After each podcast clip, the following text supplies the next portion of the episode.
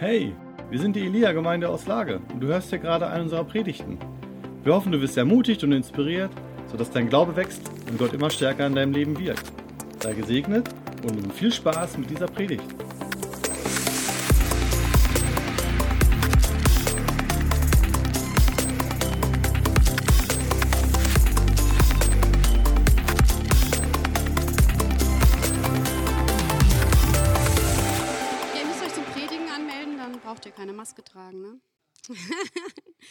Höre mit meinen Witzen am Anfang, um mich selbst zu beruhigen. Ja, ihr kennt mich, ne? Okay. So. Spannung steigt. Was hat Veronika vorbereitet? Was Weihnachtliches vielleicht. Könnte sein, denn es ist ja Weihnachtszeit. Ich sage euch schon mal vorab, alle, die. Äh, warten, wartet mal, ich muss mal hier gerade. So, jetzt habe ich meine Bibelstelle aufgeschlagen. Genau, ich wollte nur vorab sagen, alle, die online da zuschauen, zack, zack, wo soll ich hingucken?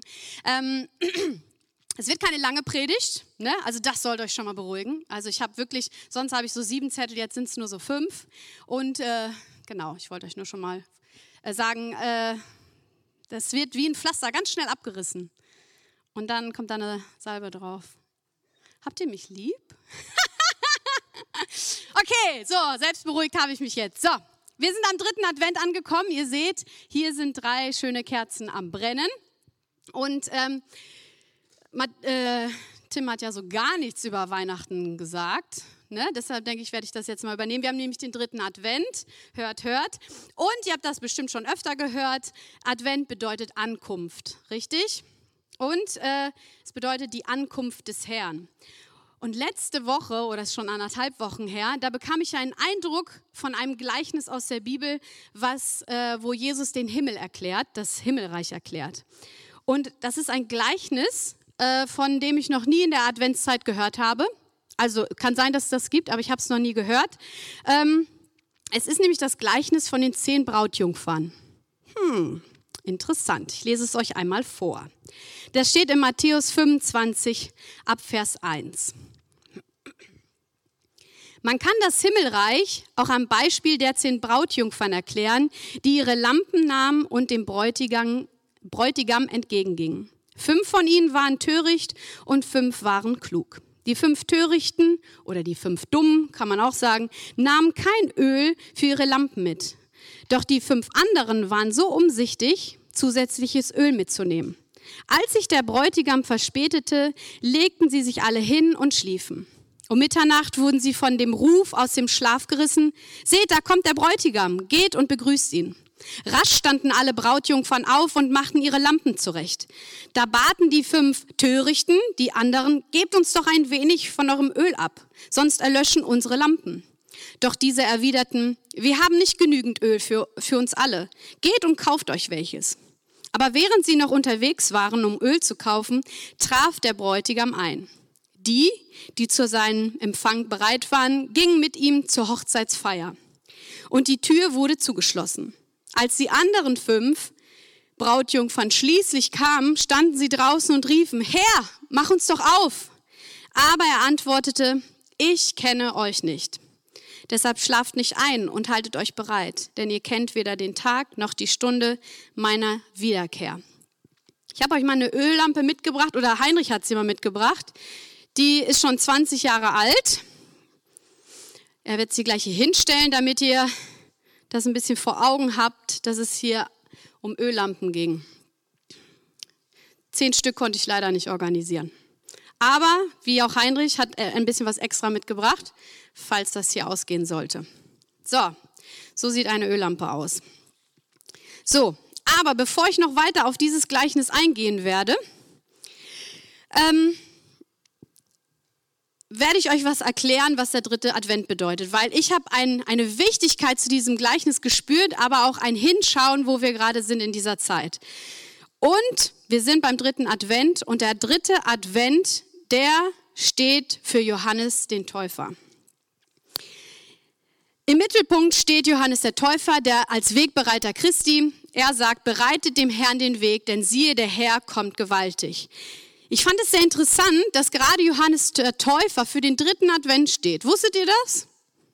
Nee, ja, sehr gut, dass ihr heute gekommen seid oder zugeschaltet habt, liebe Zuschauer. dritter Advent steht äh, bei den, ja, glaube nicht bei den Katholiken, sondern bei den lutherischen Leuten für den dritten Advent, vielleicht auch bei vielen anderen, steht für Johannes der Täufer. Und ich fand das richtig interessant, weil das sich so zusammenfügt und ich glaube, dass Gott damit so ein bisschen bestätigt, nicht nur ein bisschen, sehr, sehr deutlich, dass, ähm, dass es heute eine, eine Predigt ist, ein Wort ist, was du heute hören sollst, was heute in dieser Zeit am dritten Advent für dich ist. Also der Advent steht nicht nur für die Ankunft Jesus als Baby, was wir alle an Weihnachten ja feiern, sondern Johannes der Täufer wird in der Advent-Liturgie aufgeführt, weil er nicht nur die erste Ankunft Jesus ankündigt, sondern auch auf das zweite Kommen Jesu. Johannes der Täufer war der letzte Prophet des alten Bundes und er war der Wegbereiter in Jesu Geburt, in die Botschaft und in seinem Tod. Das alles war Johannes der Täufer, dafür steht er. Und Johannes ist der Erste, der das Reich Gottes verkündigt. Er kündigt es nicht im Tempel an, sondern wo? Wisst ihr es? In der Wüste. Er kündigt es nicht im Tempel an, sondern in der Wüste, wo der Glaube so vieler zuvor geprüft worden war und wo Menschen wie Mose Gott begegnet waren. Das jüdische Volk hatte einen Tempel gebaut, aber sie wurden in die Wüste zurückgerufen, über die sie in das verheißene Land gekommen waren.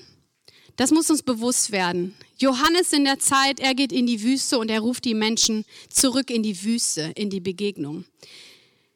Der Advent ist dazu da, uns zu helfen, sich unserem geistlichen Lebens bewusst zu sein und bereit zu sein für sein zweites Kommen. Dafür steht Johannes der Täufer mit der dritten Kerze. Die vierte Kerze, sage ich euch jetzt schon mal, heißt freut euch. Also es wird schön werden. Es wird schön werden, ne? Also denkt nicht, bam, bum, alles aus. Es wird schön werden. Die vierte steht für freut euch.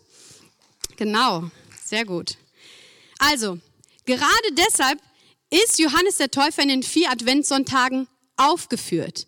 Jesu Geburt war einmalig, und wir erinnern uns an das einmalige Wunder, an die Verheißung, die in diesem Baby damals Fleisch geworden, geworden ist. Und somit Gott selbst in und durch Jesus sich uns Menschen gleich gemacht hat. Das ist das einmalige Wunder, That will never happen again. Also es wird nicht nochmal passieren. Jesus war einmal Baby. Ich meine, wir erinnern uns immer wieder daran, aber dieses Baby ist nicht mehr. Dieses Baby ist zu einem Mann geworden und hat sein Leben für uns gegeben als absolutes, vollkommenes Opfer, damit wir frei von Schuld sind, reingewaschen sind durch sein Blut. Ein Leben in der Fülle und diese Fülle äußert sich am stärksten, das ist jetzt meine Behauptung, in der Beziehung und in den Armen unseres himmlischen Vaters, unseren geliebten Gottes. Und mit diesem Wissen über den dritten Advent, Johannes den Täufer und die Adventszeit bedeutet Ankunft, behaltet das alles im Kopf, was ich sage, kommt dann noch der Eindruck mit dem Gleichnis, das Jesus mir gegeben hat, oder der Heilige Geist, die Dreieinigkeit, mit diesem Gleichnis der zehn Brautjungfern. So. Und ich frage dich eins, worum geht es hier? Was will uns das Gleichnis heute sagen? Ich will nicht behaupten, dass ich das Gleichnis bis in die Tiefe begriffen habe. Ich habe schon viele Predigten darüber gehört, über das Öl, über das mitgebrachte Öl, Öl über das gekaufte Öl, bla bla bla bla bla. Ne? Ich habe schon viel gehört. Ich sage nicht, dass ich alles begriffen habe, aber eine Sache, darüber bin ich mir ziemlich sicher, der Heilige Geist brannte mir das ins Herz die letzten Wochen über. Ähm, um mich an was zu erinnern. Um nicht nur mich was zu erinnern, sondern um euch daran zu erinnern. Ihr, die hier sitzt und ihr, die hier zuschaut und ihr, die ihr irgendwann mal dieses Video anklickt. Und wenn es auch nicht der Advent ist, es ist eine Botschaft für dein Leben. Ich frage euch jetzt obligatorisch. Sagt man das so? Ich will gar keine Antwort haben, das meine ich. Habt ihr eine Idee, worum es geht? Denkt mal nach. Es ist nicht unbedingt das Offensichtliche. Wie bei der Begebenheit, ich liebe dieses Beispiel, als, ähm, als Jesus in ein Haus ähm, ja, äh, aufgenommen wurde, der hat, der, was weiß ich, hat er geschlafen oder war, er war auf jeden Fall da. Ähm, ich kann Geschichten immer schlecht nacherzählen, ich habe sie hier, aber ich wollte sie frei erzählen. Also, so lachen. Okay, Jesus war in einem Haus und ähm, da kam, da waren so viele Leute, dass sich das schon nach draußen hin alles zustopfte und dann war da ein Gelebt, Gelähmter. So, ihr kennt die Geschichte, ne? Die ist aus Markus 2. Und die Freunde von dem Gelähmten dachten sich, so, wir kommen da nicht unten drunter her, wir machen oben das Dach auf. Früher ging das ganz unkompliziert und dann haben sie den da runtergelassen. So, und dann sagt Jesus zu dem Gelähmten, mein Sohn, deine Sünden sind dir vergeben. Doch einige Schriftgelehrten, die dabei saßen, dachten, wie kann er sowas sagen? Das ist doch Gotteslästerung. Nur Gott allein kann Sünden vergeben. Jesus wusste, was ihnen, in ihnen vorging und sagte, warum macht ihr euch, ein, äh, warum macht ihr euch in euren Herzen solche Gedanken? Ist es leichter, zu dem Gelähmten zu sagen, deine Sünden sind dir vergeben oder steh auf, nimm deine Matte und geh? Und Jesus sagt, ich werde euch beweisen, dass der Menschensohn auf der Erde Vollmacht besitzt, Sünden zu vergeben. Und er wandte sich dem Gelähmten zu und sagte zu ihm, steh auf, nimm deine Matte und geh nach Hause, denn du bist geheilt. Das Offensichtliche hier in dieser Geschichte ist die Heilung, nicht wahr? Es ist die Heilung. Es ist, warum der Gelähmte auch dorthin gekommen ist. Er wollte eine Heilung für seinen Körper. Das Offensichtliche ist die äußere Heilung, das, was man mit den Augen sehen kann. Aber das größere Wunder, und das ist meiner Meinung nach das Entscheidende, ist die Vergebung der Sünden. Achten wir nur auf das Offensichtliche oder sehen wir, was für eine Wahrheit und für eine Kraft dahinter steckt? Jesus heilte so viele Menschen, er heilte alle, die zu ihm kamen. Und nur die Schriftgelehrten sahen mit ihren Augen und sagten, wie kann er Sünden vergeben und regen sich darüber auf. Aber Jesus erkannte doch schon von Anfang an, was das Grundbedürfnis seiner Seele war. Und es war die Sündenvergebung. Es war nicht die äußerliche Heilung, klar, die auch ziemlich, äh, äh, ziemlich wichtig für ihn war. Aber das große Bedürfnis der Menschheit ist nicht das körperliche Wohl. Es ist das innerliche Wohl. Es ist die Vergebung der Sünden. Und die Schriftgelehrten prangern Jesus an und sagen, wie kannst du nur, nur Gott kann Sünden vergeben. Und Jesus stellte das ihnen dar, indem er gesagt habe, nur damit ihr mit euren Augen sehen könnt, weil ihr nicht mit dem Herzen sehen könnt, werde ich ihn heilen vor euren Augen. Nimm deine Matte und geh. Aber das größere Wunder, was geschehen ist, ist, was er davor ausgesprochen hat. Deine Sünden sind dir vergeben. So, gucken wir in den Sachen, nur in den offensichtlichen Sachen und ich möchte euch sagen, nur so viel zur Heilung. Versteht mich bitte nicht falsch, wenn ich die nächsten Sätze sage. Ich bin für körperliche Heilung. Ich bin davon überzeugt, dass Glaube, äh, ich glaube an die Kraft Gottes Heilung und ich werde auch für Leute beten, die zu mir kommen und sagen, mir geht's nicht gut, bete für mich. Ich werde das immer machen und ich glaube an die Kraft Gottes und Jesus hat alle geheilt, die zu ihm kamen. Also verdreht nicht, was ich sagen will. Aber der Körper, und darum geht's jetzt, nicht um das Offensichtliche, sondern um das, was verborgen liegt. Der Körper steht ja für den Tempel des Heiligen Geistes. Aber genauso wie damals mit der Stiftshütte und dem Tempel, den David baute, beauftragte Gott äh, das dazu. Also Mose beauftragte er damit dazu und David beauftragte, ich glaube David und auch Salomo, ähm, äh, diese, diesen Tempel zu bauen, um ein Schatten zu bekommen, um ein Abbild, ein Schatten, ein, ein, ein, etwas zu bekommen, was eigentlich das wahre Bild repräsentiert für etwas Wahres, was da ist weil man das nicht begreifen konnte. Und so mussten, weil wir Menschen immer mit den Augen schauen als erstes, mussten wir was sehen, was anfassen, wie ein Tempel, wie eine Stiftshütte, musste man das damals mit diesen Ritualen machen, damit man nachher begreifen kann, was der Heilige Geist uns heute oder an Pfingsten in, in unser Herz gebrannt hat. Und das ist das Offensichtliche. So, was will ich damit sagen? Genau, eine Sache will ich noch sagen. Mehrere Sachen. So, die Wände des Tempels selbst sind nicht das Wichtigste, es ist das Innere, es ist das Herz. Also wenn mein Tempel, der Körper, mein Körper, der Tempel des Heiligen Geistes ist, weiß ich trotzdem, dass diese Haut, dieses, Fleisch nicht das Wichtigste ist. Und ich fand das so witzig, dass, wenn wir in den Himmel kommen, kriegen wir einen neuen Körper. Nichts anderes wird neu, aber der Körper wird neu. Warum? Weil diese alten Mauern lassen wir hier liegen. Die sind abgenutzt. Was weiß ich warum. Aber wir kriegen einen neuen Körper. Also ich, ich kann das gar nicht so viel erklären, aber es zeigt mir, dass die Seele, das Innere, das, das, das Wichtige ist, was wir mitnehmen und darauf kommt es an, nicht auf die Wände. So. Wir kriegen in der Ewigkeit einen neuen Körper. So, was will ich alles damit sagen? Es wird sehr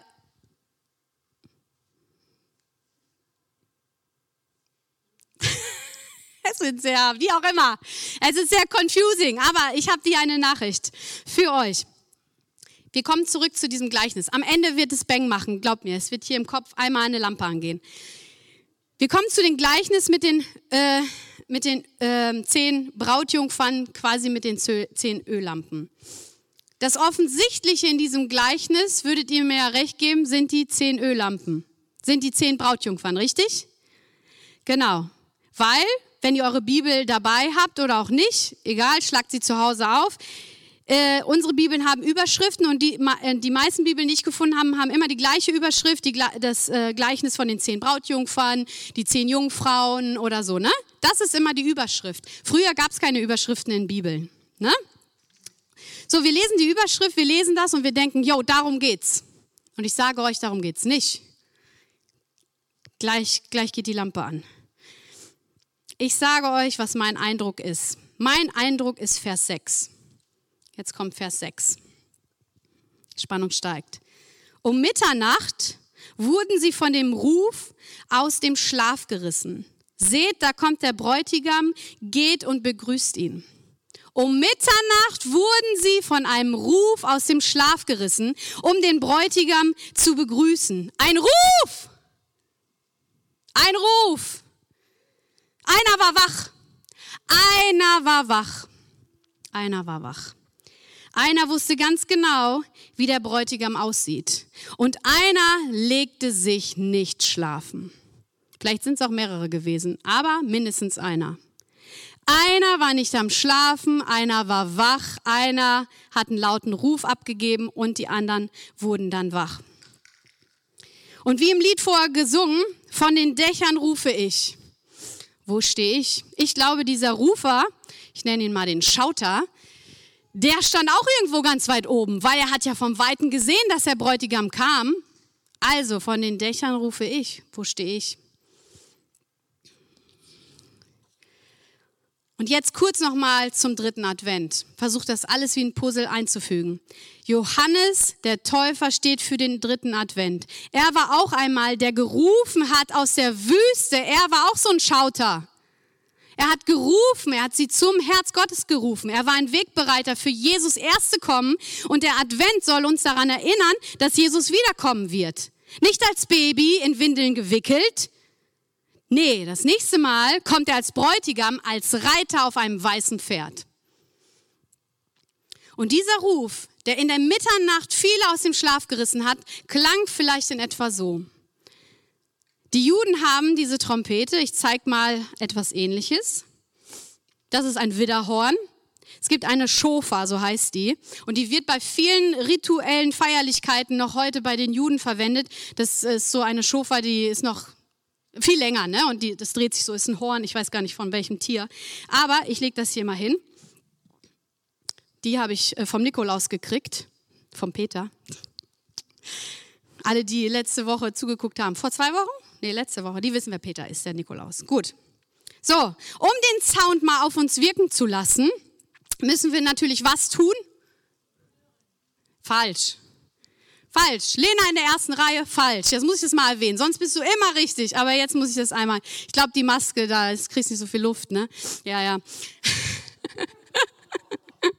Macht Spaß. Nee, wir müssen schlafen. Wir müssen schlafen. Wir müssen schlafen, um den zu hören. So, das wollte ich eigentlich. War eine Fangfrage. Okay.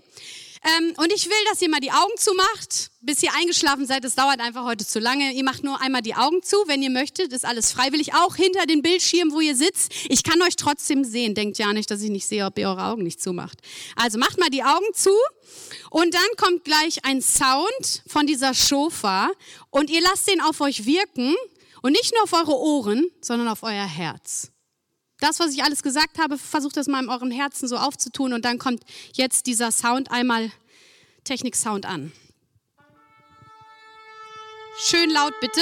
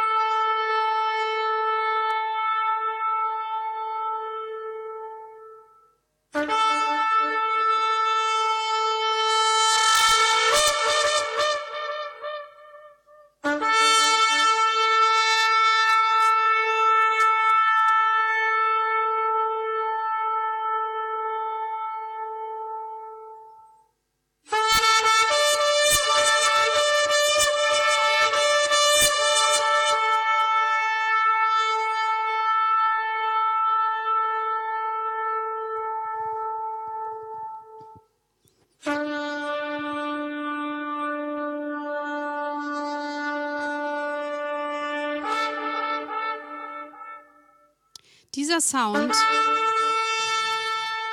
ist der Sound, den die Israeliten spielen für das zweite Kommen Jesu. Oder für, sie glauben ja nicht an Jesus, aber für den Erretter, für den König. Das ist die Trompete, die das Schofa, was ge, gepustet wird, wenn der Bräutigam kommt. Ich habe Gänsehaut dabei gekriegt, obwohl ich diesen Sound schon öfter gehört habe. Aber stellt euch vor, ihr seid völlig am Schlafen.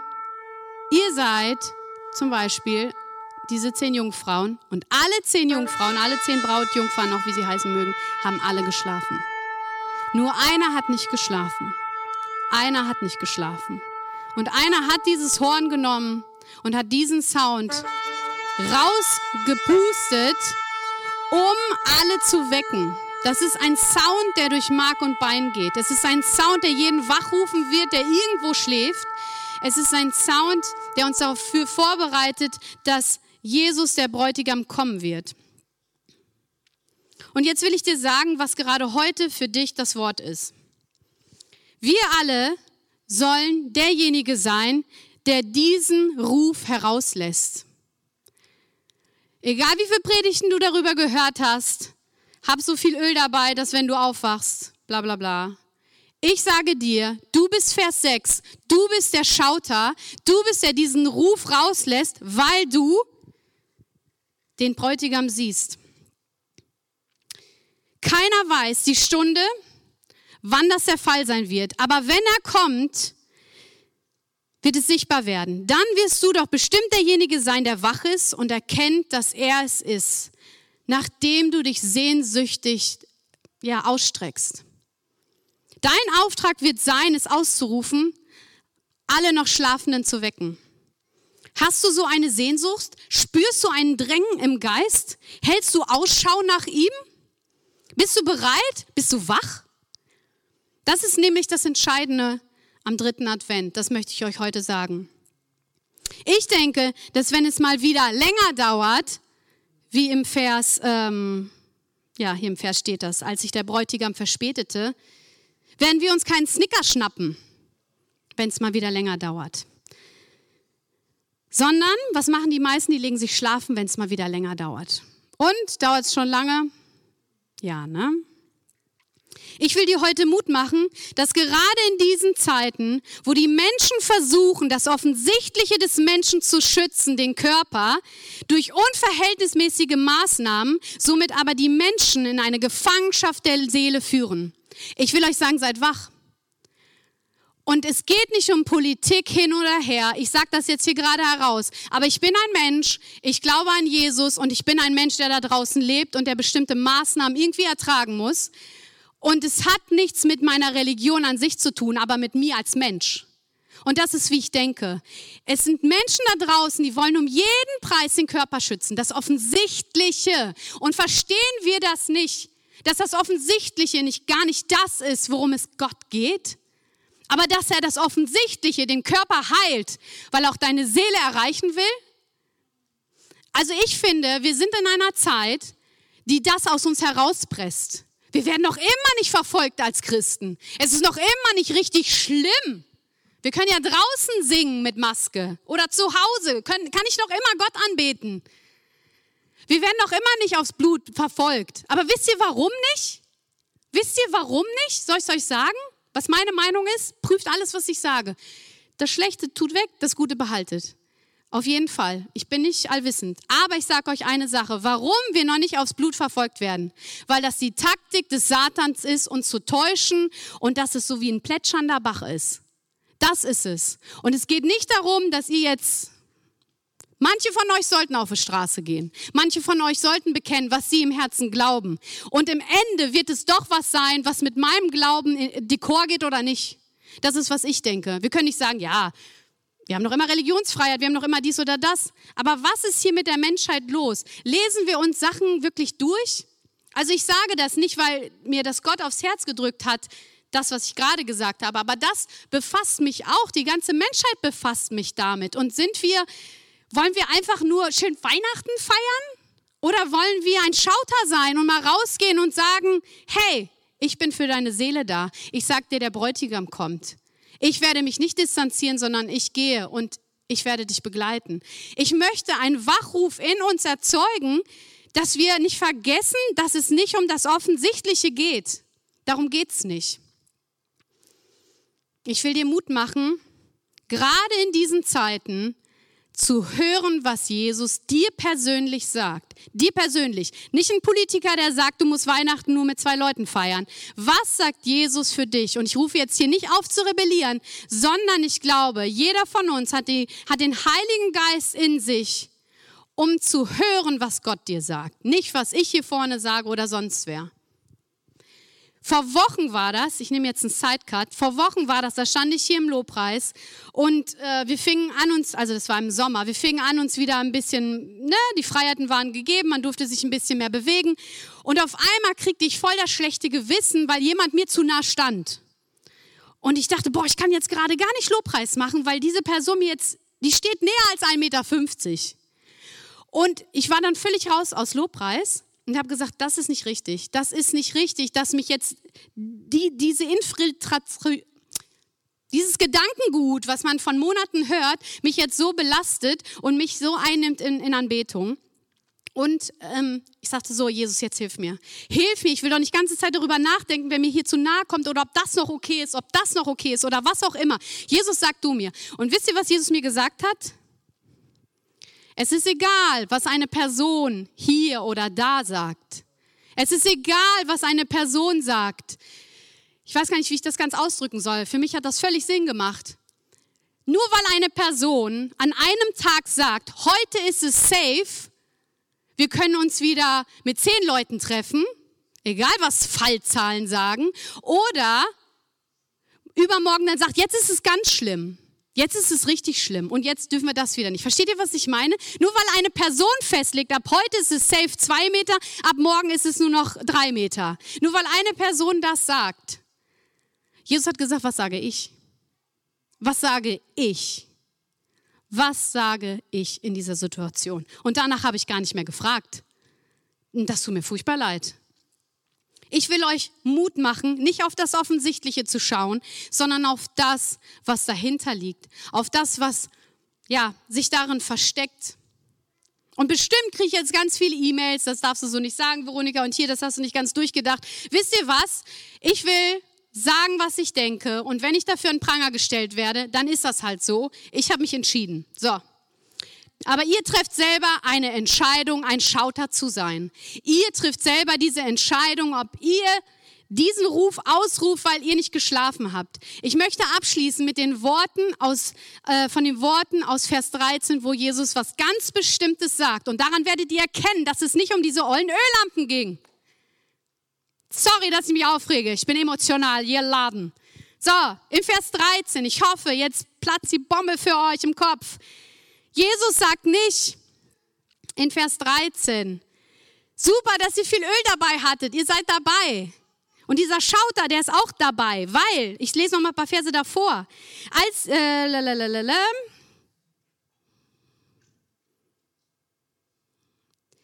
Äh, genau, aber während sie noch unterwegs waren, also diese äh, fünf äh, Brautjungfern, die noch Öl kaufen wollten, traf der Bräutigam ein. Die, die zu seinem Empfang bereit waren. Und damit sind nicht nur die anderen fünf Brautjungfern gemeint.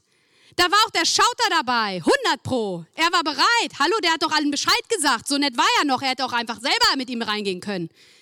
Wäre doch super. So, und jetzt Vers 13, macht euch bereit. Was sagt Jesus? Jesus sagt nicht, super, dass du Öl dabei hattest. Jesus sagt, Deshalb schlaf nicht ein. Das war's. Deshalb schlaf nicht ein. Das war's doch. Hört ihr das? Er sagte nicht, hab genug Öl dabei. Es ging nicht um das Öl, es ging um den Schauter. Er schlief nicht ein, er war bereit. Und es geht nicht darum, den Tag, die Stunde zu kennen, keiner von uns, nur Gott selbst weiß, wann der Bräutigam wiederkommt. Er weiß diese Stunde. Und mir geht es jetzt nicht darum zu sagen, in zwei Stunden ist er da. Überhaupt nicht. Warum nicht? Es geht darum, wenn du diese Verbundenheit, diese Beziehung zum Vater hast, dann zählt jeder einzelne Tag mit ihm. Jeder einzelne Tag zählt mit ihm. Du musst nicht irgendwo warten oder Ausschau halten, denn er ist da. Er ist da, ganz nah bei dir. Aber du hast trotzdem den Auftrag, einen Ruf auszurufen für alle, die, die schlafen. Für alle, die, die das nicht so mitbekommen. Oder die ihren Blick auf die offensichtlichen Dinge lenken und nicht auf die, auf die es wirklich ankommt. Wir wissen das durch den Heiligen Geist. Und Jesus sagt, deshalb schlaft nicht ein. Haltet euch bereit, denn ihr kennt weder den Tag noch die Stunde seiner Wiederkehr. Wir hoffen, du hast diese Predigt genossen und bist jetzt neu motiviert. Wenn du mehr über uns erfahren möchtest und Hunger nach mehr hast, dann komm doch einfach bei uns vorbei und erlebe es live. Ich hoffe, wir sehen uns. Mehr Infos über uns findest du unter elia-lippe.de.